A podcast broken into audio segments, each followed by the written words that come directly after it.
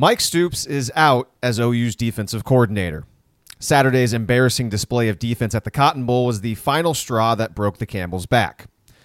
When Stoops returned to Oklahoma in 2012, hopes were high that he'd return the Sooners defense to the same kind of dominant force it was in the early 2000s. Count me in as somebody who was really excited for the change. Brent Venables' time was up. Let's bring back the guy who was really responsible for those super awesome Oklahoma defenses from 2000 to 2003. Boy, was I wrong. And the majority of the Sooners fan base was wrong. And more importantly, boy, was Bob Stoops wrong. Maybe Mike Stoops needed Brent Venables. The numbers certainly suggest that was the case. I went back 23 years to 1996. That's when Mike Stoops was a young co defensive coordinator at Kansas State under Bill Snyder. The other co defensive coordinator was a man by the name of Bob Cope. In a sad turn of events, Cope was diagnosed with cancer in September of 96. He died less than a year later. I mention that sombering news because in 1997, that left Mike Stoops solo as a defensive coordinator for the first time. And man, his Kansas State defense was really, really good the Wildcats allowed just four yards per play and gave up just 14 and a half points per game, which was ranked sixth in the nation. K State went 11 and 1 that year and beat Donovan McNabb and Syracuse in the Fiesta Bowl. Then in the spring of 1998, a season later, Brent Venables, who had been on the K State staff since he was a GA in 93, was promoted to co defensive coordinator along with Mike. The 98 Wildcat defense was also very good 4.2 yards per play allowed, just 13.3 points per game. And K State forced 33 turnovers, which averaged out to more than two and a half takeaways per game. K State began the year 11 and 0, then lost the Big 12 title game, and then lost to Drew Brees and Purdue in the Alamo Bowl. Despite the disappointing ending, Stoops and Venables left Manhattan for Norman the following season to join Mike's brother, Bob, at Oklahoma. For the next five years, the Sooners defense was downright dominant, particularly from 2000 to 2003.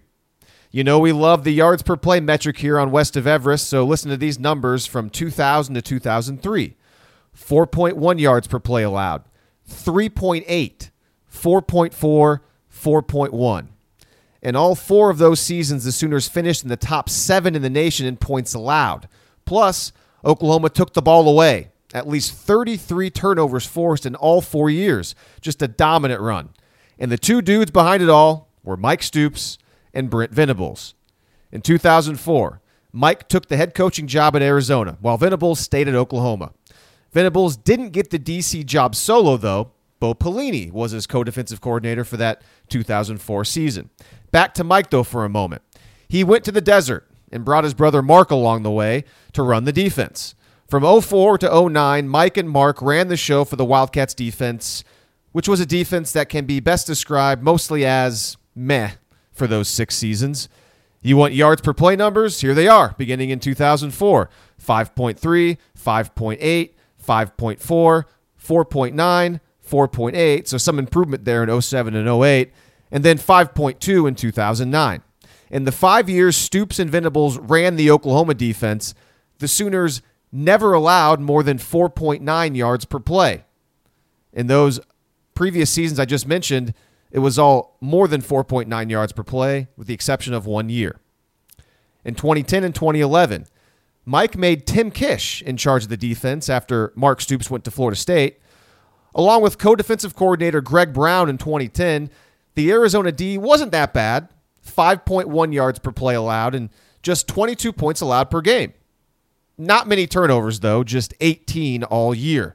But 2011 was a disaster. Tim Kish went into the season as the solo defensive coordinator, and after the first six games, Mike Stoops was fired. Arizona was 1 and 5. Kish took over as the interim head coach and went 3 and 3 the rest of the way. The Wildcats defense though was atrocious that year. 6.7 yards per play allowed. That was good enough for 117th in the nation. Plus, Arizona, by the way, allowed 35 points a game. And what should not be shocking at all, did not take the ball away. Just 16 turnovers forced all season long. Meanwhile, Brent Venables was running the Sooners defense solo from 05 to 2011. How about yards per play beginning in 2005? 4.2, 4.5, 4.8, 5.2, 4.1, 4.9, 4.9. OU gave up more than five yards per play just once in the seven seasons where Venables was the lone DC in Norman. In four of those seven seasons, Oklahoma had 30 or more takeaways. And in all but one season, Oklahoma finished in the top 40 nationally in points allowed. Since 2012, Venables has been at Clemson by himself, and Stoops had been at Oklahoma by himself. There's really no point in using numbers to prove that Venables' defenses have been quite a bit better than Stoops's for the past seven years. Just use your eyes. Simply put, the evidence suggests the main reason Oklahoma's defense was so good from 99 to 2003 was because Brent Venables was on the staff, not necessarily Mike Stoops. Venables has proven time and time again that he can field really good to elite defenses when he's the only person calling the plays. Mike Stoops has only proven that one year for sure, and maybe two others 97 with Kansas State, and 2013 and 2015 at Oklahoma. I'll ask Grant if he agrees with those two seasons at Oklahoma a little bit later. The interesting thing about the comparison is that both guys had their chances to coordinate Oklahoma's defense solo. Venables from 05 to 2011, seven years, and now Stoops from 2012 to the middle of 2018, so six and a half years. Same school, very different results. Mike Stoops seems like a good dude. Certainly, countless people have come out and praised him over the last 48 hours, and that's great. But just because you're a good dude doesn't mean you should keep your job if you're not performing. And after the Texas game, he said that they didn't coach well, he was disappointed in his inability to get the team to play well. It just seemed like he knew this was finally it. I have no clue what to expect from the Sooners defense moving forward, but I can say with complete confidence that the tired old cliche, there's nowhere to go but up, has never been more appropriate. I'm Lee Benson. This is West of Everest.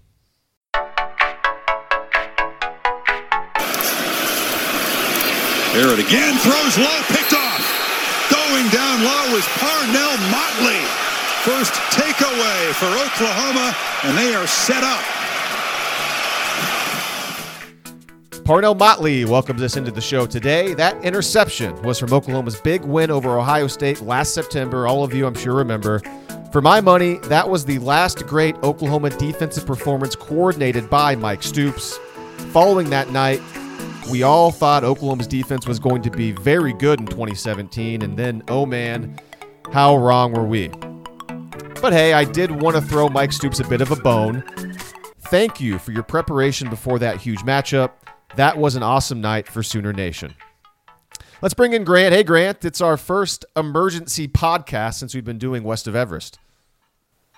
Well, you know, Lee, it's uh, I think it's certainly a situation that calls for it this is probably the I mean, certainly this is obviously the first time that a coach has lost his job mid-season since Bob Stoops has been at Oklahoma. I think that's kind of how we separate the eras of OU football. This is certainly the first time this has happened in this era of OU football, so it's newsworthy. Um, also newsworthy, Lee, for the reason that there's no longer any Stoops uh, that is coaching in this football program, which is kind of weird as somebody who grew up on Bob Stoops and Mike Stoops Oklahoma football. It's very odd. Yeah, that is that is certainly odd. I suppose at least there is a Stoops still on the roster. Drake's still on the team, so Stoops will live on, and Bob is still employed by the University of Oklahoma as uh, I think he's a, a, assistant to the athletic director or whatever his title technically is. But it certainly is strange. First thing, we recorded our most recent podcast obviously Sunday morning. We didn't know this was going to happen, and you and I didn't anticipate this was going to happen because there was no precedent for it. Uh, midseason firings just haven't happened at Oklahoma, and it did happen. Uh, how surprised were you that that this actually happened? Well, I mean, I was quoted on our the podcast that we recorded yesterday, Lee. I said I did not think that it would happen in the middle of the season. I just I just felt like that it would that there were just too many opportunities for things to just completely unravel if they were to make a move in the midseason. But they obviously thought that the chances of, of things unraveling with Mike Stoops on staff, that was a greater probability of happening. And so You heard Lincoln Riley in his in his media availability today. They just needed a new voice in the program, and you know that's something that a lot of people have been saying for for multiple seasons now. And obviously that Texas game on Saturday was just the final straw for Lincoln Riley. He said it numerous times over the course of his presser. Kind of makes me wonder if he's if he's hiding the truth a little bit. That it was his uh, that it was his idea and his idea solely or his decision solely to make this uh, uh, to make Mike Stoops no longer the defensive coordinator. It's interesting for sure that this is what it finally took, especially after the performance in Pasadena. Uh, you know, over eight months ago actually cost them a shot at a national championship. Um, I don't know, Lee. It begs the question why they felt like it was going to improve this season. I, I don't really understand the logic there, but I suppose that's an argument for another day because as of right now, the only thing we can really talk about is is what Oklahoma's defense is going to look going forward. Well, I actually have some sound bites from Lincoln Riley's media availability, which uh, as we record this podcast, it ended about 10 minutes ago. So, I mean, this is fresh off the press. Fresh off the press? That, that's not a thing. Uh, this is fresh sound. Let me start over there of Lincoln Riley. And he actually addressed why now, why, why this decision. I'll play that soundbite for you in a moment. But first, let's just start from the beginning with Riley. First, I got to say, he called this the hardest day he's had as a coach at Oklahoma for sure. It was a very difficult decision, Riley said. But Riley also said that his job is to make the best decisions for the program. Riley added Oklahoma needed a new voice and a spark, and he believes that this team still has a chance to make a run. Here's Lincoln Riley on the difficult decision and also the fact that the elephant in the room, Mike Stoops, is also the brother of Bob Stoops, the guy who gave Lincoln Riley a shot and basically stepped down in order to give Lincoln Riley the head coaching job at Oklahoma tough. Know, tough. It's it's real, and it's you know, as much as you want to take the human element out of it, we're we're all humans. You know, so it was the fact that he's you know that it's Bob's brother. That did that make it you know harder in some ways, but more than that, just simply taking Bob out of it, just just my relationship with Mike and Mike's relationship with me, the run we've had here together. It's defensive and offensive coordinators can either be at each other's throats, um, you know, because you're you're against each other the whole year, and then you know uh, trying to work together during the season, and it's it's it can either be really bad or really good. And with he and I, he he was so good to me when I came in here, especially when we stunk on offense the first half of that first year. And and I'll I'll never forget that. We've had a great relationship. He's a great friend, and it was one of the toughest things I've ever had to do. So, Grant, I'm not sure how well you could hear that. Could you hear that okay? Yeah, I heard it all. Okay, because I sent you the audio in case you got to listen to it later. But uh, the main thing that stands out to me, and I guess we can all kind of, we can't really relate to it because a lot of us probably haven't been put in this position. But the fact that he had to fire one of his close friends, that's okay, I mean, it's an emotional thing, and, and he mentions that you want to take the emotion out of it. You'd like to, the hum, you want to take the human element out of it and just make it a business decision type type thing. Which, um, you know, I'm certainly of the mind that I, I'm I'm more of a person like that than somebody that will get wrapped up in emotions. But at the same time, though, it is hearing him say that he basically had to fire a friend. Okay, I mean that would be difficult to have to fire a friend.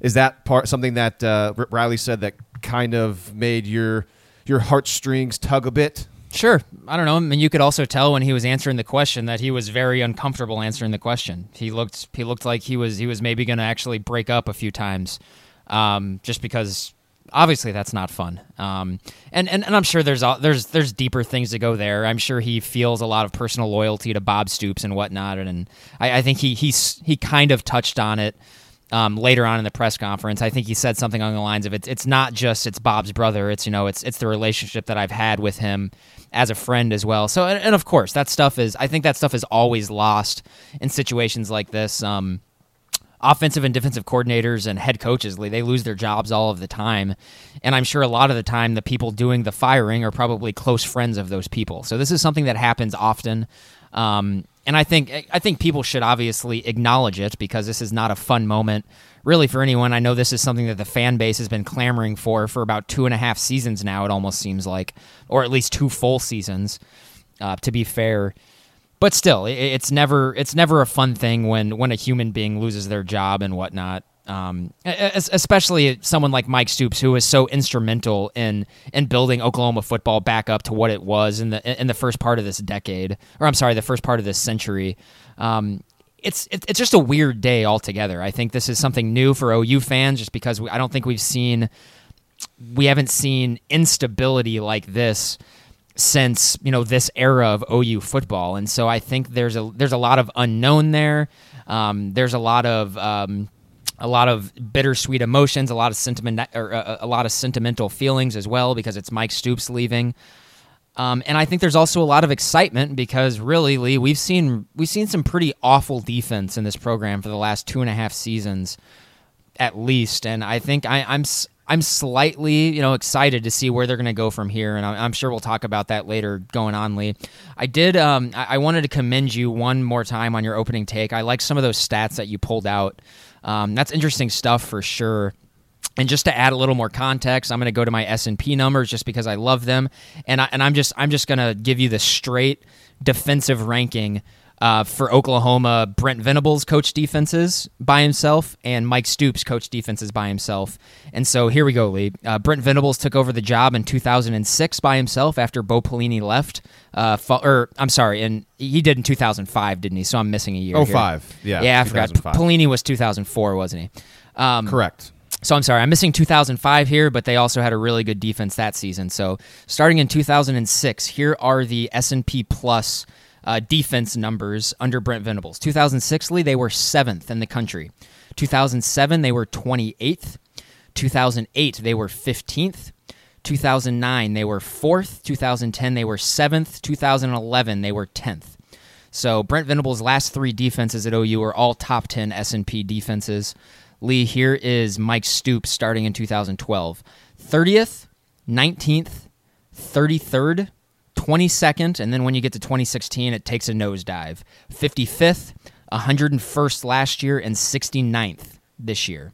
Uh, so really, what that says is for the first four years of Mike Stoops' uh, second regime here, Lee, the Sooners were playing probably you know where they need to be right now if they want to uh, you know pair a, a, decent defense with that offense. Uh, but where they are right now is uh, it's they're playing very bad defense right now, and I think the statistics uh, the statistics bear that out. And they were playing elite. They were playing very good to elite defense under Brent Venables, even when uh, he was sort of ran out of town. And I know that's that's a little unfair because the original plan was for him to be co DCs again with Mike, but uh, you're lying to yourself if that wasn't if that wasn't a slap in the face to Brent Venables at the time. All right, so I'm glad you had those numbers as well. So I'll go back to part of my opening take when I talked about the years where Mike Stoops has been a solo DC by himself. I mentioned there was one, maybe two others of, of seasons where he had a, a, a pretty good defense, to maybe elite defense. Would so would you say that maybe it's more than that? Maybe those first four years of his second tenure actually should be considered a pretty good defense. Yeah, I, I, thought they played pretty good defense in those four years, but they, they and I think a lot of that had to do with they just had some good players on that defense. You go look at that 2012 defense. I can point towards Corey Nelson and Aaron Colvin, guys who were really good players that they had. 2013, uh, that's guys like Charles Tapper, Eric Striker first coming on, um, Zack Sanchez as well. Um, Aaron Colvin, I think, was on that team as well too. 2014, they had Jordan Phillips and Geneo Grissom and Eric Striker and Zack Sanchez, Devante Bond. 2015, they had all those guys again with three or four years of, of starting experience. Um, you know, where so, was Tony Jefferson and all this too? He was in there, wasn't he? Yeah, Tony Jefferson's last season would have been 2012. So Tony Jefferson was okay. 2010 through 2012. So the uh, in order, Tony Jefferson's defenses seventh, tenth, and thirtieth.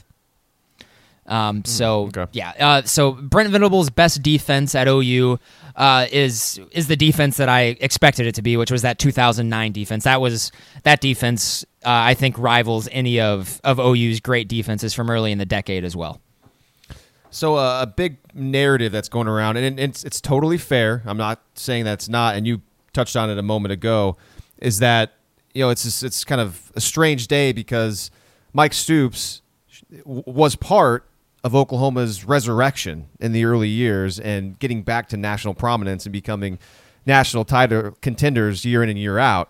At the same time, though, when you get all these numbers and you have all this evidence and all these years have gone by, is it fair to conclude now that actually it was more Brent Venables than it was Mike Stoops for why the Oklahoma defense was so good in those early days, or is that just not fair? Um, I don't want to look at a bunch of stats and, and draw a conclusion like that because I'm not. I mean, we weren't in the rooms. We don't know who was instrumental in coming up with those game plans. We don't know who was calling the defense at those times. I'm sure we could find out, or you could by being a reporter and asking questions. um, but you know, I, I, I don't know. I, I don't know if it's completely fair, but I, I, I it's certainly interesting that you bring those up.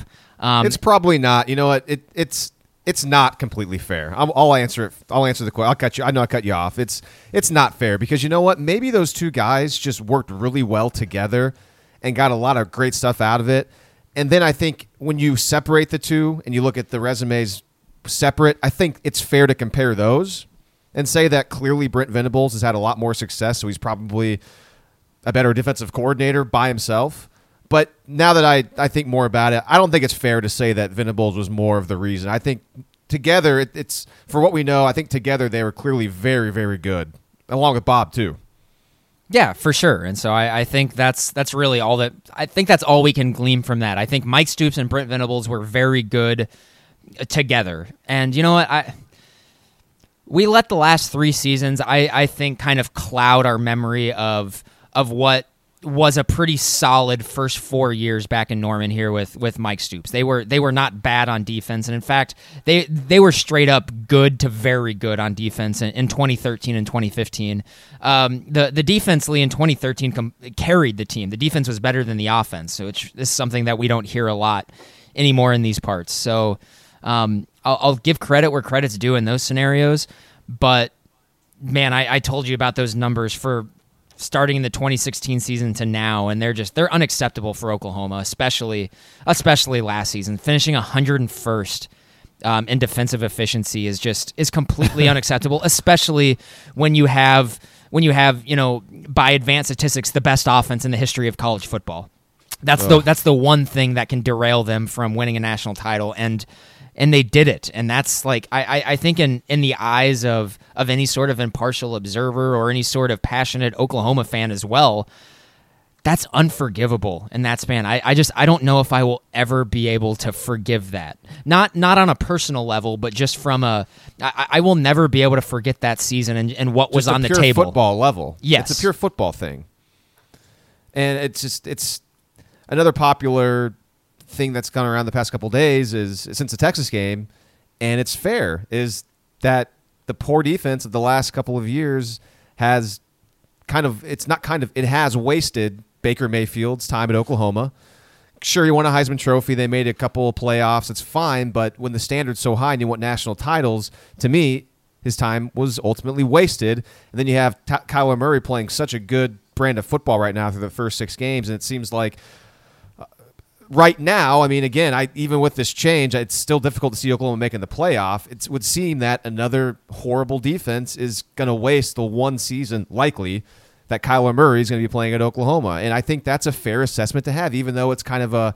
a I know I've been using the, the term Joe Schmo kind of a bit the last couple of weeks, but kind of those the average sports fan. I mean, it's kind of an average sports fan take, but I think it's fair and true.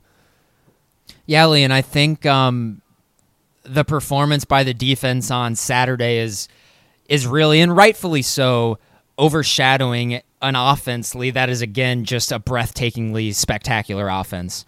Um, it's it, it's very very underrated what Oklahoma did to Texas's offense on Saturday or Texas's defense on yeah. Saturday. Texas's defense is spectacular, and Oklahoma treated them like rag dolls the entire game. Um, if if Oklahoma can do that to Texas on on an inconsistent performance, think what they can do to to anybody. Um, and, and, that's what I, I think.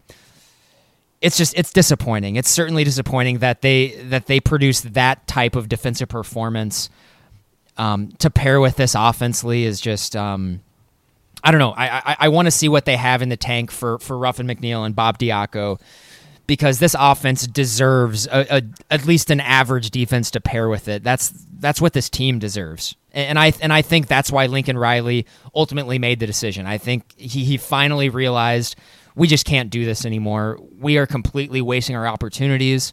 Um, and you heard him say that in the media availability too, Lee. I don't know if you have any uh, clips of that, but he he he, he made a uh, he made a point of continuing to say, "I think this team can go on a run. I think this team can go on a run." So I have to think a part of his calculus was, "Hey, man, this is a team that can still get to the college football playoff. I got to make a change now while we still can," because I'm sure in his mind he's thinking, if we can just get an extra two or three stops a game we're going to put ourselves in pretty good opportunity to get to the playoffs. At least, you know, hoping that that the rest of the season take you know takes care of itself with the rest sure, of the country. Sure, but but right now, if you're Oklahoma, all you're worrying about is how on earth can I win these last six, hopefully seven games that we're going to get.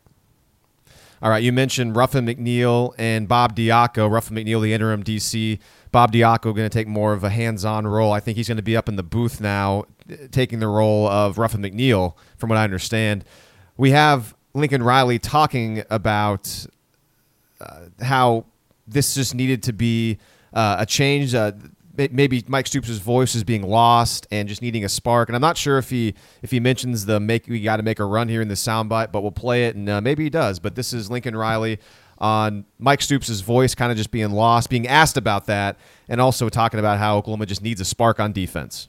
I don't know it's lost. It just sometimes you just need a spark. I mean, in this game, it's kind of like I said earlier, it's so hard to make it all work. I mean, so so many things people have to come together and one little thing here and there can throw it off. I mean, it's the margin between being good and great is so thin. The margin between winning and losing is is remarkably thin. And so I don't think his voice was lost. I just felt like we needed a, a new spark and a new voice. So I, you know, again, you, you've won three straight Big 12s. You've been in the national semifinals two out of the last three years. We're 17 and three together, and all three of the losses have been narrow one-score games. So I mean, it's it's not lost, and it wasn't, and it wasn't awful. It was just for me right now. I thought it was the best decision.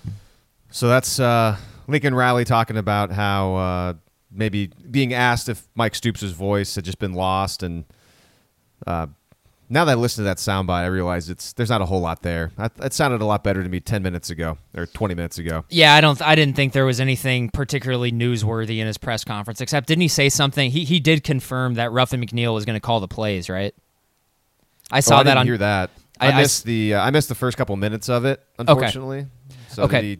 Yeah, I saw a quote on Twitter um, that that was kind of right when it when it started, right when the press conference started. It said that Ruffin McNeill would call the plays. I thought that was by far the most new, newsworthy portion of that because there were some reports coming out there. I think Dusty Dvoracek had tweeted something out that he thought that uh, Diaco would be in the in, in the box calling plays, and that kind of concerned me a little bit actually because Bob Diaco, the last few defenses he's coordinated have not been good.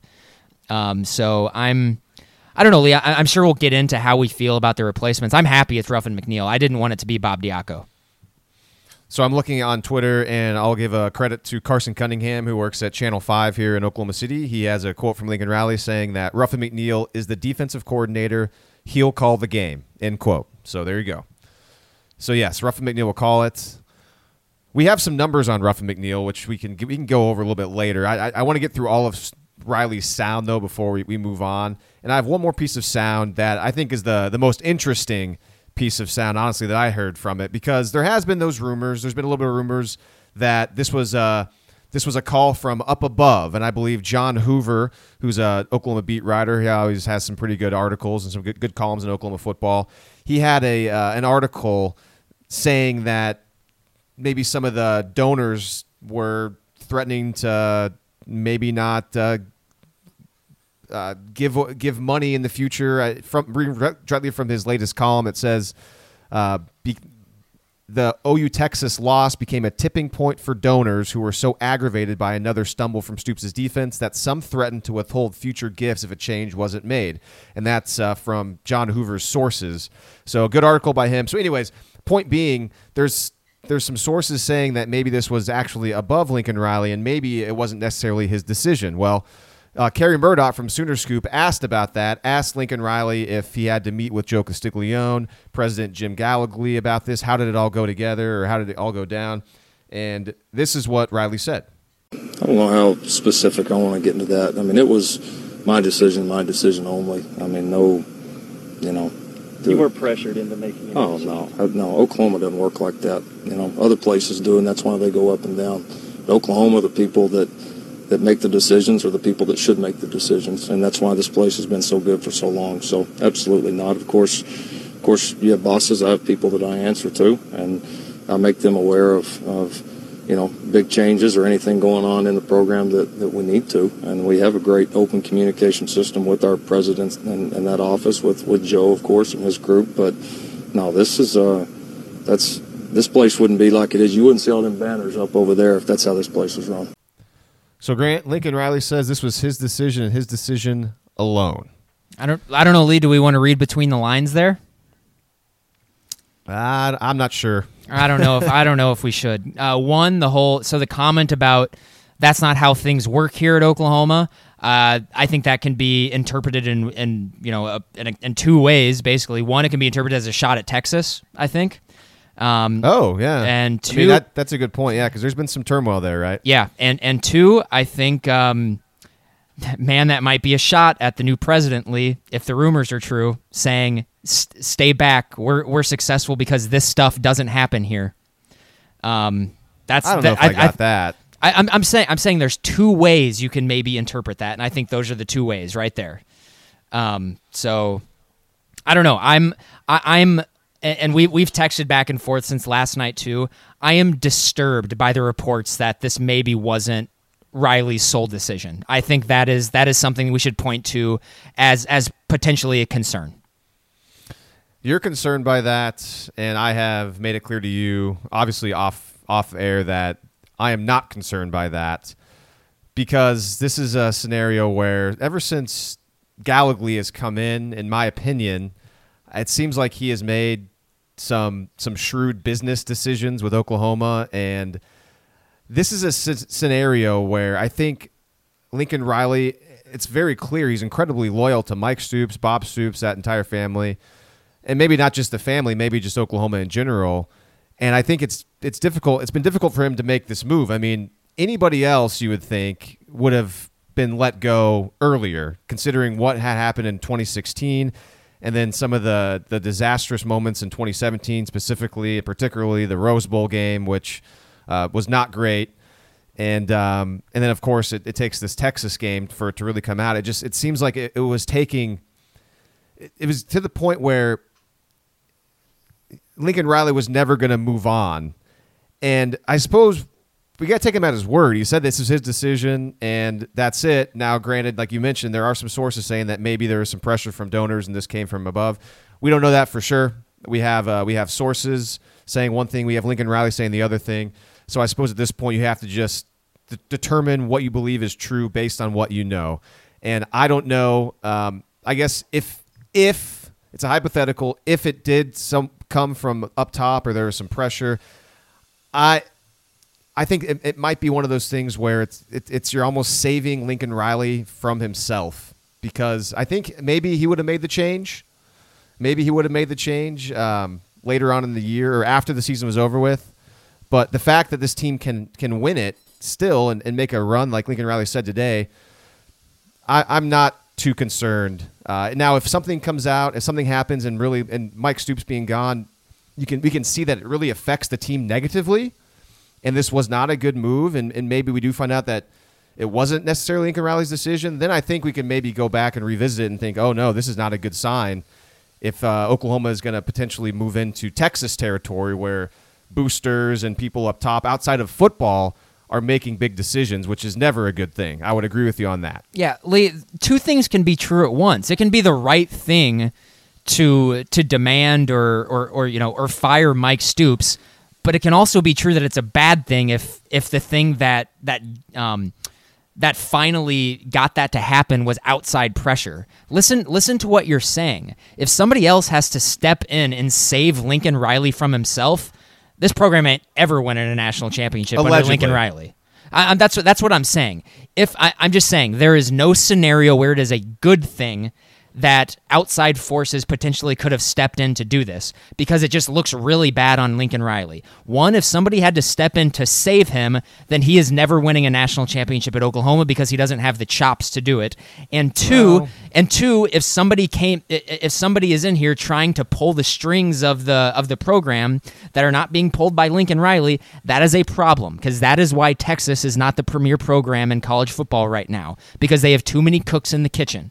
And when stuff like that starts to happen, that kills programs. Ask people at Nebraska what's going on right now. Ask people at Miami what has gone on. Ask people at USC what goes on. That's exactly what goes on and that is it's a really bad sign if that's starting to happen at Oklahoma. That's all I'm saying.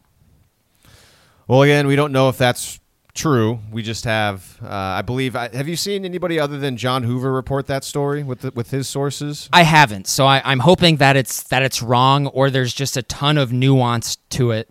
Um, because Because John Hoover's a credible reporter. Don't get me wrong. I'm not not saying he's. I know the guy. He's a we're friendly, and he. So I mean, I, I have no reason to believe that these are not credible sources. I just want to put that out there Yeah, too. I, I'm just saying the best the best college football programs are the ones in which the presidents say, "Yes, we will give you all of the resources that you need," and then they just get the hell out of the way. And so I, I, I don't I don't care how competent Jim Gallogly is. He is not a football coach, and he does not know football. I don't care how smart he is. He needs to stay away from the football program unless it's with funding. Period. what if he's like you and me, actually, and and he actually knows quite a bit about football, If he's but we just don't know that. if he's that successful of a person, I can promise you that he is not like you and I. Because he's that successful, he wouldn't waste his time on football. Exactly. Yes. Interesting. Very interesting discussion. Let's see. What else do we have? That's all the sound I have from Lincoln Riley. But uh, that that soundbite provided some some good back and forth. Let's see. I, I have a couple other.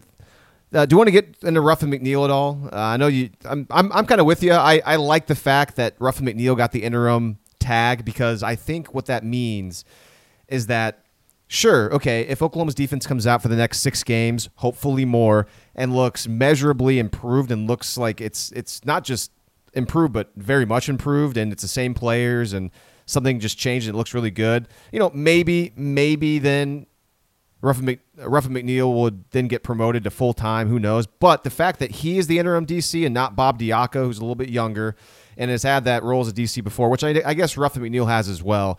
I guess I just that relationship between McNeill and Riley, it makes me feel like if Riley feels like going a different way after the season's over with and hiring somebody else, I, it makes it me feel like that he wouldn't. It wouldn't be that difficult to get with Ruffin McNeill and, and discuss it with him and say, hey, listen, this is what we want to do, and as, as opposed to to Bob Diaco, who you know perhaps Bob Diaco has thoughts of like, yeah, I'd, I'd love to be the next DC at Oklahoma. I, I'd like that to be that, my job. You know, I mean, so I don't know. I so I guess my point is I like that Ruffin McNeill will be the interim DC. He's been in this spot before, as Lincoln Riley mentioned. He had success at Texas Tech for a couple of seasons, and also.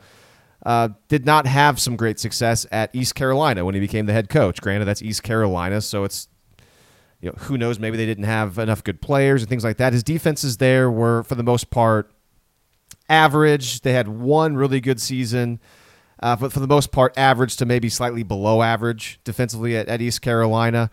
Um, anyways, any any other thoughts on Ruffin McNeill from your perspective? Yeah, Lee, I was I, I was rooting for Ruffin McNeill to get the interim tag for two reasons. One, he has explicit experience stepping in a situation exactly like this. Maybe not with a, a college football playoff contending team, uh, but for a successful you know Texas Tech program at the time. Lee, um, you know, back in 2007 after a game against Oklahoma State. It was actually the famous Mike Gundy "Come after me, I'm a man" speech game. Um, Graham Harrell threw for 650 yards and seven touchdowns in that game, and Texas Tech lost. And Texas Tech fired the defensive coordinator, and uh, Ruffin McNeill was named the uh, the interim defensive coordinator, and he held that title until 2009. Um, and he he drastically improved their defense. Um, and I, I've been reading other stuff up on it, and after he took over as interim, he made a point to simplify everything, which is which I think there's ample evidence to suggest that's exactly what this defense needs now because they can't they're not getting lined up correctly, and they're also confused very deep into the play clock right when teams are about to take a snap. That needs to change, and that needs to be the first thing that changes. And I think Ruffin McNeill has a has an explicit track record of improving with stuff like that. Reason number two why I wanted Ruffin McNeill was because if they were to give the if they were to give it to Bob Diaco, that tells me that it is a complete audition for Bob Diaco, and um, that goes against what I want for this program, which is to go completely outside the program and bring in a totally new voice um, who has really no ties to Oklahoma's football program next season. That's what I want. And him choosing Ruffin McNeill shows me that's probably where they're leaning because Ruffin McNeill is not going to be on the staff next year. I, I, don't think he ever was going to. He's an older guy. Um, you know, I. I, think Ruffin McNeill's time here is, is limited just because he's an older guy, and I think he was always going to be a stopgap. So it it's nice that Ruffin McNeill is getting this job because I think it's going to be easier to move on from him, is what I'm saying. That's basically what I was trying to say, but you said it a lot more eloquently than I did. So good on you for that. So you mentioned, okay, you'd like Oklahoma to go outside, outside of the program. And for for argument's sake, just for discussion's sake, let's say that – Oklahoma, yeah, they look a little better, but it's it's pretty clear when this season's over with that Oklahoma wants to make another uh, change, and Ruffin McNeill is not the guy they want to keep, or maybe even Bob Diaco is not the guy, and they want to go outside the program. I haven't done enough research yet to really go into who I'd like to see come in. Have you done any research? Do you have any names that you'd like uh, to throw out there right now that of, of possible candidates for Oklahoma's defensive coordinator job in the future? I've, I haven't done any serious research, but just off the top of my head, um, I think it would be a dereliction of duty if they don't, you know, back the Brinks truck up for Alex Grinch at Ohio State. That's the guy they need to go after in the offseason. Um, he has he has experience married, uh, marrying a defense with an air raid offense. Um, he was the defensive coordinator at Washington State last year, and Urban Meyer at Ohio State was so impressed that he poached him from Mike Leach's uh, from Mike Leach's staff and made him the co-defensive coordinator at at Ohio State. Now he's not calling the plays at Ohio State. Greg Schiano is still doing that, so he is not the full time guy. Um, Lee, Oklahoma is not paying an offensive coordinator, and this is hats off to the Sooner Scoop guys who, in their post game pod last night, um, talking about the firing of Mike Stoops, they brought this up. I thought it was a really good point. They're not paying an offensive coordinator because that's what Lincoln Riley does. There is no excuse for Oklahoma not to offer Alex Grinch a million dollars and just be done with it pay him a million dollars a year, get him here, and have Alex Grinch or have Alex Grinch run the defense. I think that is the first person they should go to. You think he would be that much of a home run hire that even without any sort of, I don't know, has he proved it at all yet at a decent level? I know he, this is his first season as a co-defensive coordinator at Ohio State, and before that he was in the middle of nowhere in at Washington State. I granted I know that defense was has been pretty good recently, which is so random under Mike Leach. But man, that team had a propensity, uh, it, seems like, to get gashed and, and beat up in specific games. I mean, I know that's like that's just one or two games, but I mean, is he a guy that you really has been proven enough to to spend that much money on? Well, I mean, Washington State went from a perpetually terrible defense for Mike Leach's entire tenure there, and then they were borderline fantastic last year in the one year that Alex Grinch was there. That's not really a coincidence. And Lee, you always go for the people that that Nick Saban and Urban Meyer want on their staff. Always. That, that's yeah. a that's a pretty easy rule. Um, let's see here. I want to look up what uh, Washington State was last year. He was only there for one year last season at Washington. So that was only he's only had one year of experience. Yeah, um, Washington State finished 29th in defensive S and P in 2016, or I'm sorry, in 2017. Alex Grinch's one year there. I think his one year there. Um, Wikipedia is telling me he was uh, he's been there since 2015. Okay, well, 2015. There you go. So if you got three years of data that shows Washington State's defense has been pretty darn good, then I, I might start to to back it a little bit. Plus, I like the fact that he was a. am uh, looking at his Wikipedia page. He played D back in college. I, I like those D backs. it makes me think of Wisconsin's defensive coordinator Jim Leonhard, who's uh, one of the, the hot up and coming D coordinators, well, former I mean, safety in the NFL. I, I like those D back defensive coordinators. If we're if we're going to talk about you know guys who are on the table, if we want to talk about other guys who are like defensive coordinators anywhere else, I'd rather have Jim Leonhard over Alex Grinch. I don't know how much money he would cost, but do you? I mean, I actually no. There's no way. Jim Leonhard, I think, uh, is a Wisconsin alum. I don't think he would ever leave yeah. there. Um, the one guy that comes to mind who who I would want and who I think OU, if it's a possibility, should pay any amount of money for is Dave Aranda. Um, he does he, he is he is from the Leach Tree, so that's not just coming out of left field. Um, he I think Aranda is maybe the highest paid defensive coordinator in college football. Like, Exactly. LSU gave him like all the money. Yeah, I know. I just I, I want Oklahoma to I, I want Oklahoma to have the next highest paid defensive coordinator in college football. Let's let's say that. And, and I don't I don't is it that crazy to to want that? No, Especially where they all. are right now? I mean, I, I for two years I was in College Station covering Texas A&M, and they backed up the Brinks truck to bring in John Chavis, and John Chavis up to that point had a pretty darn good track record, and it just it didn't work out under with Kevin Sumlin there in, in College Station, and uh, I guess my point is that Texas A&M was not afraid to pay all that money for John Chavis, and that offense wasn't even near as good as this Oklahoma offense. And that Texas A&M defense under Chavis, it wasn't as good as the defenses he had at LSU, but it, it wasn't horrible. Some games, sure, it, it got shredded a bit. But for the most part, it, it was okay. I mean, but it wasn't up to the John Chavis standard that he had set for himself over all those years at, at first Tennessee and then LSU. But uh, again, my point is, is that A&M had no problem spending all that money, and they didn't even have an offense that was near as good as this Oklahoma offense. Yeah, and, and I suppose the one problem is, you know what, I Dave Aranda probably is a pipe dream because honestly, he would be absolutely insane to take a job in the Big Twelve right now. There's just there's there's no reason to do that. Lee, another another name that I have that I've seen people kind of floating around is Pete Golding, who is the linebacker coach at Alabama and the co-defensive coordinator.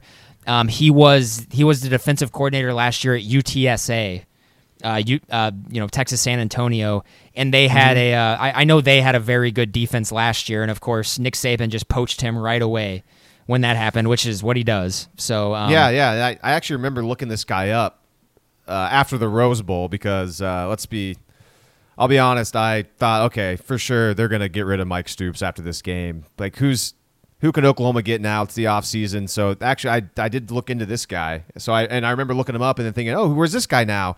And I found out that he had just been hired at Alabama. I was like, oh, okay. Well, that makes sense. So it's going to be interesting for sure. I mean, guys, I would be looking for. Like I said, I, I don't. I will be instantly uh, upset if they bring in somebody who is going to be running a, uh, a a two gap scheme on the defensive line. That's garbage. They should not run that. Um, I would need to look a little more into that, Lee. But I'm I, I, I really want them to bring in a guy who is who's base nickel, maybe a four two five uh, alignment, and um, I, I just I, How's that working out in Stillwater with Jim Knowles? Oklahoma, 4-2-5 Oklahoma scheme. State does not have any good players. I mean, come on, everybody. They, they don't. They don't have good players. I'm just saying, it, it looked real. It's it's funny how how similar Oklahoma State and Oklahoma are this year defensively. Uh, There was a lot of a lot of positives in the first two. Well, for Oklahoma State, the first three games after that Boise State game. Oh wow, it's and then it's just been really bad ever since then. And then for OU, there was the positive signs after the first two games, and ever since then, since Iowa State, it's just been okay. Ooh. Boise's offense got dominated by San Diego State on Saturday too. so I think yeah, so, that- so. Boise's offense clearly just can't handle pressure. It's too bad. They have a super veteran quarterback too, and oh goodness, what's his name? Can't even think of his name anymore. Doesn't matter. Uh, let's see. Anything else? Let's okay. We talked about the potential candidates. I'm glad you had some names. A couple of, of housekeeping things. I know there was there was a report that Curtis Bolton left the Cotton Bowl at halftime. He was so mad and uh, emotions and tempers were flared. Lincoln Riley was asked about that today during his presser, and, and he said that the news about that was blown out of proportion.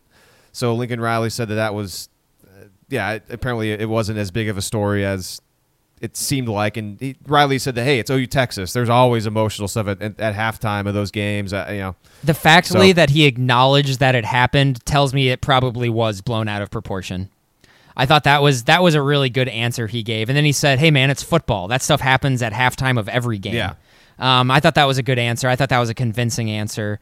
Um, and the fact that he actually acknowledged something happened leads me to believe that it, it probably was just an emotional outburst from from Bolton. And the other thing too that my boss Dean Blevins has learned from his sources, he learned that after the game, Mike Stoops offered to resign, but Lincoln Riley did not accept it. And part of that was because it was a heat of the moment type thing. But then Mike Stoops was surprised the next day when he was fired, obviously, because he was, I'm sure he was surprised because he had been basically denied uh, his resignation. So I that's all I know.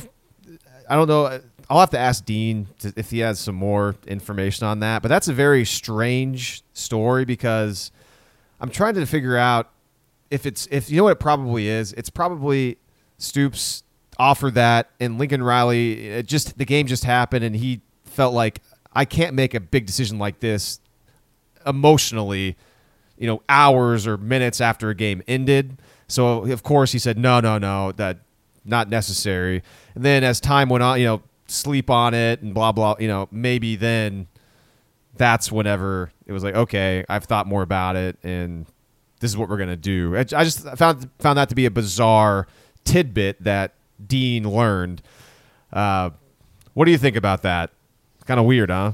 Very weird. It would make sense, you know, if he just didn't want to make a decision in the heat of the moment like that. But I mean, the conspiracy theorists are going to say, "Oh, he wasn't going to do it until the the powers that be made him do it." And I'm just bringing that up now. So That that certainly that's that story certainly does make it seem more towards yeah it, it gives the theory that this was coming from up top or the sources from hoover's article a little bit more credibility if if that's true and you know but at the same time i, th- I think two things can be true at once to to borrow what you said earlier is that also i mean lincoln riley could have been thinking okay there's no need to make an emotional decision this quickly after a game let's take a step back and then he did take a step back and realize okay yeah this is the right move i think that's i think you got to bring that up too Yeah, probably. Uh, it's uh, it's it's something that I'm sure you know many years from now we'll probably get the full story on, but until now we're not going to. Um, you know, unless the the season just absolutely crumbles and and we start to get defectors who who talk a lot, but.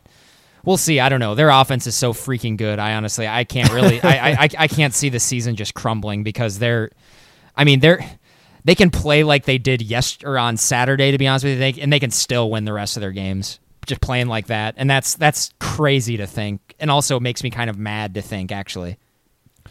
Well, I'll get into this right now. This this move certainly makes me a lot more excited for the rest of the season, much more excited than I was after the OU Texas game because at that point I, I still tend to think that they're probably not going to make the college football playoff because their schedule this season just isn't as good as it was a season ago. And of course, in 2017, the Sooners had that trump card of that Ohio State win on the road in their back pocket, which they do not have now. Right now, your your, biggest game of the year to this point, you've lost, and now you're basically hoping for a top 10 West Virginia team, maybe a TCU team that's somehow in the top 25 in two weeks. I don't I don't know if that's going to happen.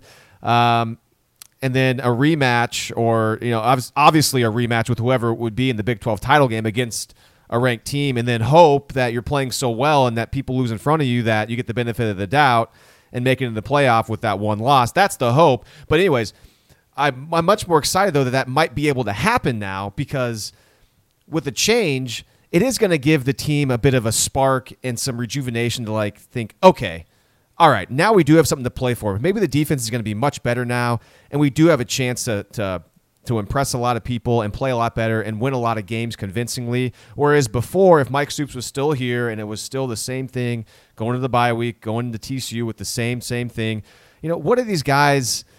Sure, they had an outside shot to make it so with only one loss, but I just feel like the with college football, they would not have been as geared up for the rest of the season if everything stayed the same. If that makes sense, I think this will actually. It- same thing, kind of like in baseball, wherever you know you fire a manager in the middle of the season, and you just need a change, and then then that seems just you just need to change something. And in this scenario, you just need to change something, and I'm hoping that this will be for the positive. And if it's not for the positive, then that's fine. Then just reset in the off season. Yeah, we'll see for sure. I mean, I'm certainly more intrigued. Um, That's a good word for it. Yeah, I, I don't. I, I think their college football playoff hopes are on are on life life preserves. They really don't have much of a chance to get there. Uh, a lot has to happen on top of them winning out. Obviously, Yeah. You just, I mean, if, if when you want to play a little game theory, you have to. The SEC champion is absolutely going to get in. The Big Ten champions absolutely going to get in. Um, I I gotta think that a one-loss Clemson would probably get in ahead of a one-loss Big 12 champion Oklahoma. Even though Oklahoma in that scenario probably would deserve to get in over Clemson, they probably wouldn't. Um, and then there's Notre Dame. I mean, Notre Dame is is a is a heavy favorite in the rest of their six games. I, I don't think they're gonna lose. So I just I, I see really no. This college football is different this year. The the behemoths at the top are are unchallenged this year in ways that you know in, in ways they haven't been in years past. There's just not really anybody who can consistently play with those teams at the top. Um, and, and also you need a lot of you need a lot of you know a lot of weird stuff to happen. Uh, OU's only chance in scenario is, is to play and beat an 11 and one Texas team in the Big 12 championship game. I think that's their only chance. And West Virginia is going to have to be 10 and 1 with their only loss to Texas when they go to Morgantown. That's their only chance, I think, to, to get in. And also with, you know, also Clemson and Notre Dame have to both lose. I think that's their only chance.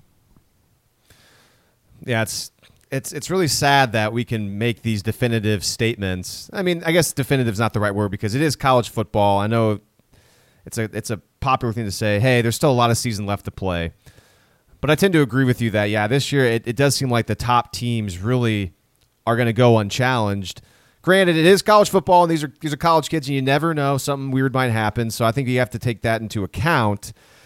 But yeah, just the schedule does not favor Oklahoma this year. Just strength of schedule, like it does, like it did last season.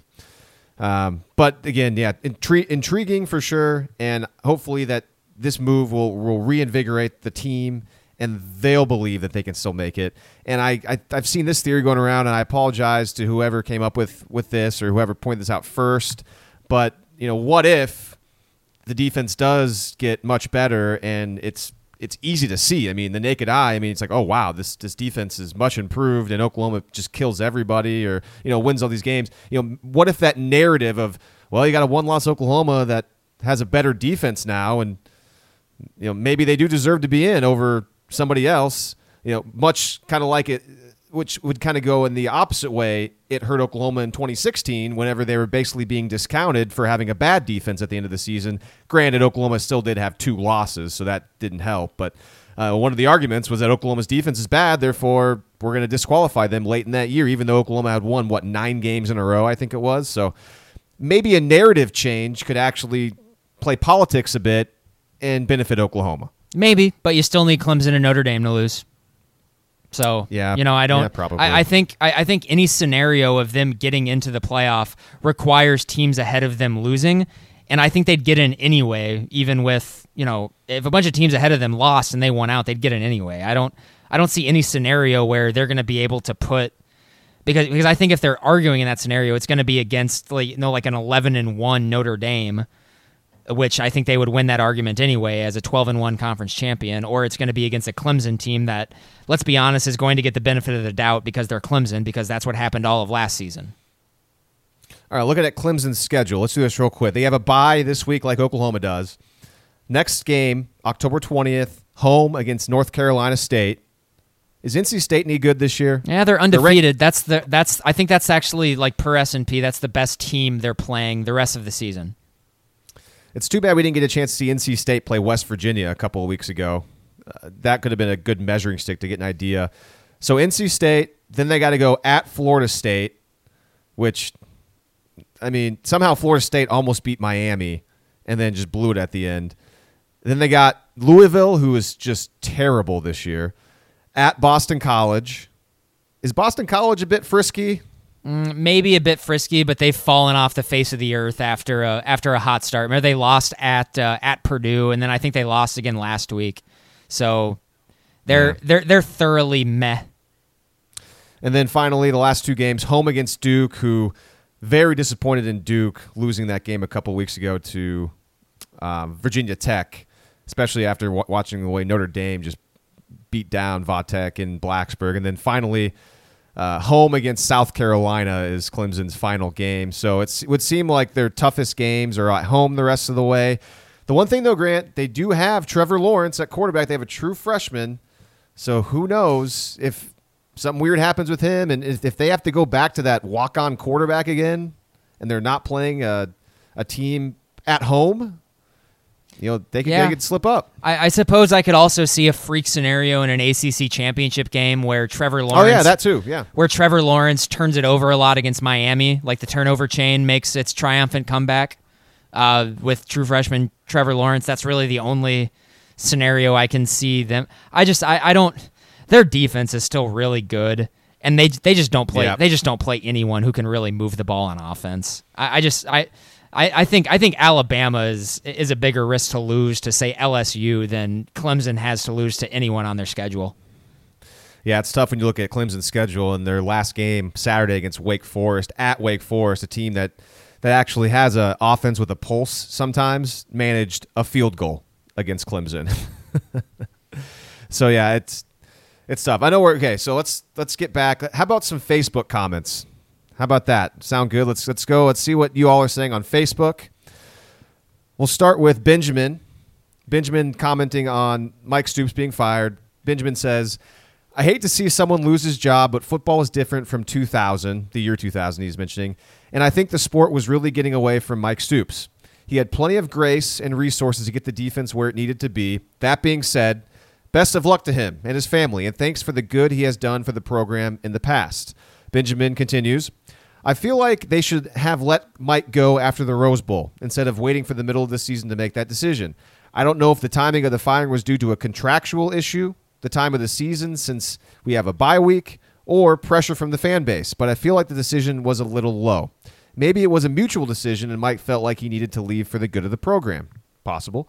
I'm also curious to see if Mike Stoops is the only one who will depart, or if they will completely overhaul the defense at the end of the season. Time will tell, I suppose. Interested in your guys' thoughts. So, a lot of great thoughts there by Benjamin. The I think the last point, the last question he has about will it be more than Mike Stoops that goes? I man, that's a great question, and a question that I don't have the answer to right now. And I I don't really, I'd like not to speculate. However, I will say that yeah, Mike Stoops, he's the figurehead gone, but also it, it won't be a full culture change until everybody's gone, I guess, put it that way. So I suppose what I'm saying is that if they want a true culture change and get the defense to be different and hopefully better, then maybe everybody's got to go. What do you think, Grant? Well, I think there's one person we don't really need to speculate about. Tim Kish will not be on this staff next year. I think that's a cinch. Uh, he came over with Mike, and I just I can't envision him being on this staff next year at all. Period. Um, having that been said, Lee, I, I I told you before going on. Um, I, I think they need to they need to seriously consider replacing Kerry Cooks as well. Um, however, you don't do that in the middle of the season. Um, we'll we'll see kind of how the secondary reacts the rest of the year. But if we see kind of the same stuff popping up with um, not getting your head around pass interference penalties, just not being in great position, um, the secondary is still Not lining up, not right? not lining up correctly. The secondary still really struggles to tackle. Um, if if we see a lot of that same stuff over the second half of the year, I am advocating absolutely that they should replace Kerry Cooks as well. Next comment from Hunter. If Oklahoma decides to go after a new defensive coordinator at the end of the season, I wonder who they go after. Perhaps John Chavis from Arkansas. Maybe they won't need to if Ruffin McNeill proves to be pretty good. That's right. John Chavis is at Arkansas now, isn't he? And Arkansas is awful, aren't they, this season? Yeah, I John Chavis I think kind the game might the game may have passed him by. Yeah, John- I, I hate to say. John Chavis sort of he either did just a really poor job at Texas A&M or he mailed it in. Uh, he's kind he's kind of on the uh, an older guy too. I don't you know maybe five years ago I would have been really excited about John Chavis, but not not anymore. His his recent track record just does not does not suggest that he would have a lot of success, especially in the Big Twelve. Yeah, that, the, the bloom was off that rose. I was excited, and I'm I'm obviously not a fan of Texas A&M, but when A and M got him, I thought, man, that's that's a home run hire. John Chavis had uh, incredible success in the SEC at LSU, and A&M just got him, and, and their previous defensive coordinator was was not very good. The, the defense was was very bad. I mean, it was It was, uh, I mean, it was A and M was basically going through the same kind of stuff Oklahoma has gone through the last couple years. I mean, maybe not as bad, uh, to be quite honest with you, but uh, anyways, uh, yeah, I, I'd agree. I don't know if definitely Chavis is not a guy that I'd be excited for coming in here, and, and he's at uh, if he if he's at Arkansas now, I guess I should probably double check it if he's at Arkansas. Uh, yeah, okay, so he's at Arkansas. Yeah, I just not they're they're one in five right now. Uh, they're giving up. They played pretty well against Texas A and M. Revenge game in a way for John Chavis, if you if you will. But I mean, this Arkansas team gave up 34 to Auburn's offense, who is which is awful right now. Auburn can't move the football to save its life. Uh, gave up 34 to Colorado State. Gave up 44 to North Texas and Mason Fine, who's a good player and then of course 65 against Bama. So I, I just yeah, he's not somebody that gets me too excited. How about this, Lee? I'll, I'll, float a name out there. DJ Durkin's probably about to get fired at Maryland. He was he was Harbaugh's defensive coordinator at Michigan. Hmm. Well, we all know that what what Harbaugh does well is field really good defenses at Michigan. Not quite the same with offense, but no, I think he he put up like back to back number one defenses in the country in total defense at Michigan, though with Harbaugh. That, that's um, what I'm um, saying. Yeah, that's what I'm so saying. I, I, I just, I almost just threw that out there to be facetious. I don't want, I don't want his culture anywhere near Oklahoma's program. That crap. If you've read any into that at Maryland, I don't want any of that garbage at Oklahoma. That was more of a tongue in cheek. But hey, he's he's a really he's a really good defensive coordinator. yeah, he's really good at preventing teams from scoring points. More comments from Facebook. We have a comment from uh, a Sam and I believe this is a Sam that you and I are mutual friends with, Grant. He, uh, Sam says it's always tough to see people lose their job, but this has been a long time coming. One thing I wanted to make a note of that, oh, he's talking about you and I, Grant. He said that you all discussed in one of your takes the other day was how bad the defense was compared to the elite level offense. How much of an impact do you think Oklahoma's prolific and extremely quick scoring offense has on the defense, who has to spend a ton of time on the field? Do you have numbers on this? So this is actually a great question that we've probably gone over as as supporters of Oklahoma football for years because of how good the offenses has been, and it's like how does that impact the defense so much? I was looking back, and I don't think Lincoln Riley, as an offensive coordinator and now a head coach, but still an offensive coordinator, has ever been on a team that actually has fielded a good defense. Grant, looking at his East Carolina teams when he was there as the offensive coordinator, their defenses were never particularly that great. And now, of course, since I guess 2015, the defense at Oklahoma was was pretty good. So in 2015, it was good, but you know Baker Mayfield was in his first year, and Riley was in his first year, so they had to work some kinks out. Still made the playoff, obviously, but the last two seasons, it's been been very bad. Uh, now now three seasons. Uh, I know you have some thoughts on this. I think uh, it, as it relates to Alabama, right, where this this theory that uh, you know really good offense makes it difficult on the defense. Maybe that's not necessarily true. What do you think? Um, I mean, yeah, sure. I suppose if your offense is scoring every single play and the defense is is on the field at all times, I mean, you're going to have some negative. Yeah. But but at the same time, Lee, that's why we that's why we go by defensive efficiency and yards per play and not by raw yardage anymore, because there's you know uh, because tempo and the amount of the amount of plays people are running that really skews those statistics.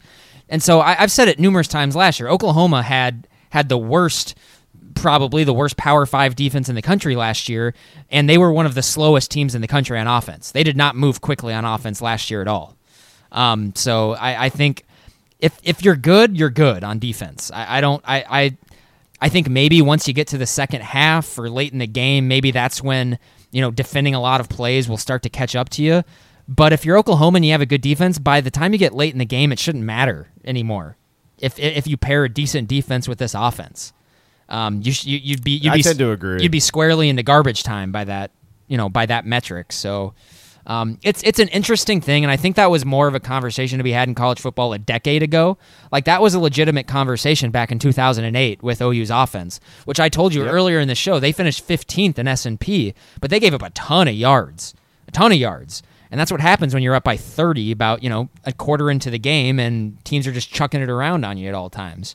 So I, I, think there's enough there's enough evidence to suggest that that's not really what's happening with these OU with these OU defenses. They're just they're lining up and they're they're getting they're getting their butt handed to them on you know on, a play by play basis. It's not just a it's not just a oh man we just got three straight stops, but we've been on the field for a ton of time and uh, we just gave up like a seventy yard bomb here.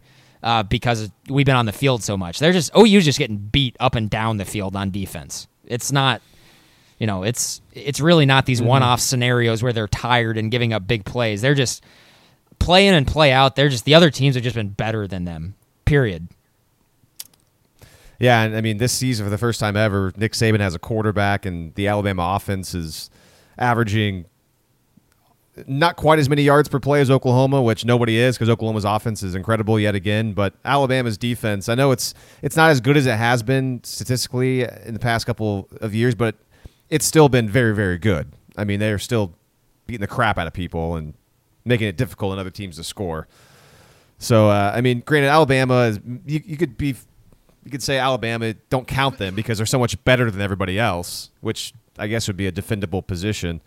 But I, I think also what you can say is that that style of play with a really good offense it doesn't necessarily mean that your defense also has to be bad just based off of that. Yeah, Lee, I want to. I'm sorry. Okay, go- I, I want to under. I want to underscore one more time just how awful Oklahoma's defense this season has been uh, on, on a play-by-play uh, metrically. Um, defensive efficiency, Lee. This is defensive success rate given up. They're 102nd in the country. That's just un, un, Hundred and second. they're 102nd in the country in preventing successful offensive plays on defense. That I mean that's Gosh. that's and that's not even Lee. That's that's a raw statistic. That's not even adjusted. That that's just out of 102 teams, they're or out of 130 some odd teams, they're 102nd. They give up a successful play 44.6 percent of the time. That's really bad. It's really bad. So And another another statistic to drive home how horrible the defense has been this season and how little of a fight the defense has put up. The be- I couldn't believe it. I know it's it's going around, but Oklahoma has allowed opponents to get into the red zone this season, Grant, 21 times. And opponents are 21 for 21 in putting up points in those scenarios. 18 times they've been touchdowns, three times it's been a field goal. Oklahoma literally has not stopped a team from scoring when the, a team has reached the red zone against the Sooners. And as you might as you might expect, that is dead last in college football. And honestly, surprisingly, I believe four or five other teams have also allowed opponents to score every single time they've reached the red zone. But Oklahoma has allowed uh, the most the most scores. So there are four or five teams that have allowed every single uh, red zone trip to become points. But of all the teams that have allowed that, Oklahoma has allowed it the most times. Hopefully that made sense. Yes, it did. And just to underscore that, Lee, I want to look at here's another metric inside the 10 yard line, success rate on defense, 118th in the country. 68% of the plays that opponents run inside the 10 yard line are successful. And I think there's only 115 teams now, right? So they're actually like out of the yeah, for No, sure. No, 129 or 130 teams now. 125. I don't know. Last comment we have is from Sydney. Sydney says, First off, I will say this Mike Stoops played a big role in the program reaching the status of a perennial power, and I will be forever grateful. That being said, I'm glad that Coach Riley made the decision, and I'm glad he made it now. He seems confident in the staff he has on board to smooth this tran- to smooth this transition and get the defense playing at a higher level, as there is still a lot to play for, and anything can happen. Sydney then continues saying, My question is Do you guys think that we will see personnel changes on the field? Dean mentioned Levi Draper will probably have a fair chance now that something. Let me start over that sentence again. He said, Dean mentioned that Levi Draper will probably have a fair chance now, and that's something I never thought about. Do you think there are players that might be liberated from Mike Stoops' doghouse now that can make an immediate impact? I did see that tweet from Dean. That was kind of interesting to me. That uh, that Dean he must have heard something about Levi Draper. Maybe he knows something that that he's kind of been keeping under wraps. Uh, I've I, yeah, I mean Levi Draper has been invisible. He's not playing, so I mean it'd be somewhat interesting if all of a sudden Grant Levi Draper started getting snaps on defense. And I mean he looked from what I remember from the spring game, he looked fine. He looked like a a, a college linebacker. Granted, it's a spring game. There's not much you can take from it. So uh, yeah, with the lack of depth at linebacker, the fact that we haven't seen him out on the field at all, I, I mean, maybe there's some sort of weird thing there where maybe Mike Stoops didn't want to play him, or maybe he just isn't very good. I guess we'll have to wait and find out. Um, I don't know of any other players. I mean, you know, what if like we see some position changes? What if you see guys play different positions or something? That would be super interesting. That We just don't know. that's what's going to be interesting. And I, and I don't I have no idea what to expect going forward. And you know I'm sure that's something we're going to speculate about over the next you know 12 days or so until their next game. But yeah, I'm really interested to see that as well. I think we've we've highlighted a bunch of instances where there's guys playing out of position. Um, in the secondary, I think in a perfect world, I think we would all just sort of kind of reshuffle the secondary and be happy with it. But you can't really do that effectively over the course of you know over the course of a season or in the middle of a season. I think you're playing with fire if you try to do that. But you know, I, I don't know. And there's there's some interesting things for sure. I want to you know if if there's guys too who can get in at safety. You, you got to think that they they'll be trying anyone back there. Um, I saw Lee that uh, my boy Delarrin Turner Yell was dressed out for the first time on Saturday.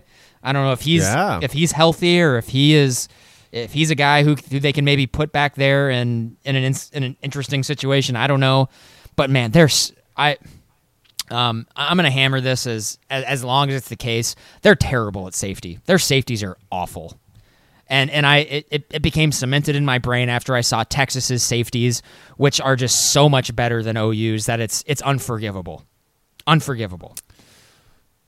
Oh, yeah. I don't have any strong thoughts on the safeties. I, I still tend to think that they're not being they're being told to be very passive. and I I think that too. that's why I'm that's why I'm Yeah. really curious to see where they go forward. I just I, I want to see something different. Is all I'm saying. I, I I want them to show something that is legitimately different. Show that they put in, you know, they they put in a different wrinkle, at least something to change their fortunes on defense. Um, because what they've been doing obviously hasn't been working, and and I just need to see anything, any sort of sign of improvement, and I'll probably be I'll probably be so excited. I'll be proclaiming them, you know, 2019 national champions or already or something. But I, I just I, I, I want to see some life on defense. Um, and fortunately, Ruffin McNeill has has a track record of providing that. Um, we'll just see whether or not the guys on the roster. Let's see if they um, if they react to that. I don't know. It's going to be interesting for sure. All right, I think we've covered uh, this this news story from every angle, and this is one of the the first podcasts in a while, really, where we haven't been constrained by time. So I'm glad that we could let this breathe a bit. I don't think I have any more to say about this topic. Uh, I'll, I'll open the floor to you if you have any final thoughts. If not, we will uh, back out of here and and uh, go into the the bye week with a little bit of optimism, perhaps for uh, the future of this Oklahoma team this year, uh, and specifically the, the Oklahoma defense this year. Well, I just want to end by saying I think um, I think Lincoln Riley, if it was his decision actually to make, I think he made the right decision. Um, I think you can argue with the timing of this. Um, I think Sydney made a good point about that with the timing. yeah, I, I- think you can argue either way. I think there's compelling arguments for for both, uh, you know, for both viewpoints here. Um, but the bottom line was they they need a they need a culture change of defense in this program, and that was never going to happen unless Mike Stoops was was fired or let go or, or what have you, and that needed to happen. So um, in that respect, I'm glad that they've they've finally ripped that band-aid off. They've made the right decision. I would caution fans going forward that stuff like this can cause a lot of um, instability in programs, and that Oklahoma, uh, it's it's been a long time since the mid '90s, but they are not immune to this sort of stuff. Lincoln Riley is not a god, and none of this is guaranteed. So I would. Um, I would caution thinking now that Mike Stoops is gone, everything will be better, and that you know they're going to continue to put up 50 points a game, and the defense isn't going to be a problem. I'd caution you to start thinking that. I, I would caution you to think in that in, that way. Don't do it. Um, I just be cautiously optimistic going forward, and let's see how the team reacts. You know, on the road at TCU in, in a couple weeks, because you know that's all of a sudden that's just a monster of a game staring you know staring us down the barrel for sure. And you know what? The last thing I want to say is I get the feeling that Mike Stoops is, in, in a way, and you know, the report about you know Dean saying that he offered to resign. I, I- think either way, Mike after that Texas game, that had to have been the last straw for him too. And I think he just wanted to to kind of get this all over with. Just rip the band-aid off because you know he has been I mean, he he hears it all. He hears all the criticism. And it's not just this year, but for years and stuff like that's got to weigh on you. And I just kind of hope that yeah, he's obviously feeling probably down right now and a little embarrassed, but you know what, dude, like don't. I mean, you're you're a football coach. If you want to keep coaching again, I'm sure somebody will give you a shot. But you know what? Take this time now, Mike Stoops, and just relax. Like enjoy the football season. Hang out with Bob. Go watch Mark play or play. Go watch Mark Stoops coach. I mean, just take it easy. I in a way I I'm glad that Mike Stoops can this is over for him cuz he had to have been feeling this coming for I mean, this entire season for the most part, at least starting in week 3 and definitely for parts of 2017 if not 2016 too and it's finally over and sometimes in life when crappy things happen, it's good to just have them be done. And this is finally done for Mike Stoops, which in a way for him I bet is a bit of a relief. Amen. You know what I mean? And, and, you know, Lee, I wanted to add one thing, and this is not to pile on Mike Stoops, but it's just a point that I forgot to add, um, which is just another, you know, uh, Lee, Oklahoma got worse on defense every single week this season. I, I thought they took it, well, from, I, I suppose they, they took a step forward from Army to Baylor, but that notwithstanding, they got worse every week on defense. And if that's not if that's not enough of a reason to to part ways with Mike Stoops, I don't know what is. So I'm I'm glad you know if, if there's one silver lining to come from that just awful terrible game at the Cotton Bowl on Saturday, uh, that that's it. Uh, uh, hopefully you know this is a sign of of Oklahoma regaining where they're supposed to be on defense as a football program, uh, because it's a long time coming. It's been damn near a decade since we've seen them play elite defense. I think it's a great way to end it. That's it. We'll be back next week with a look at TCU. Best of luck to you all during the Sooners bye week. For Grant, I am Lee. This is West of Everest.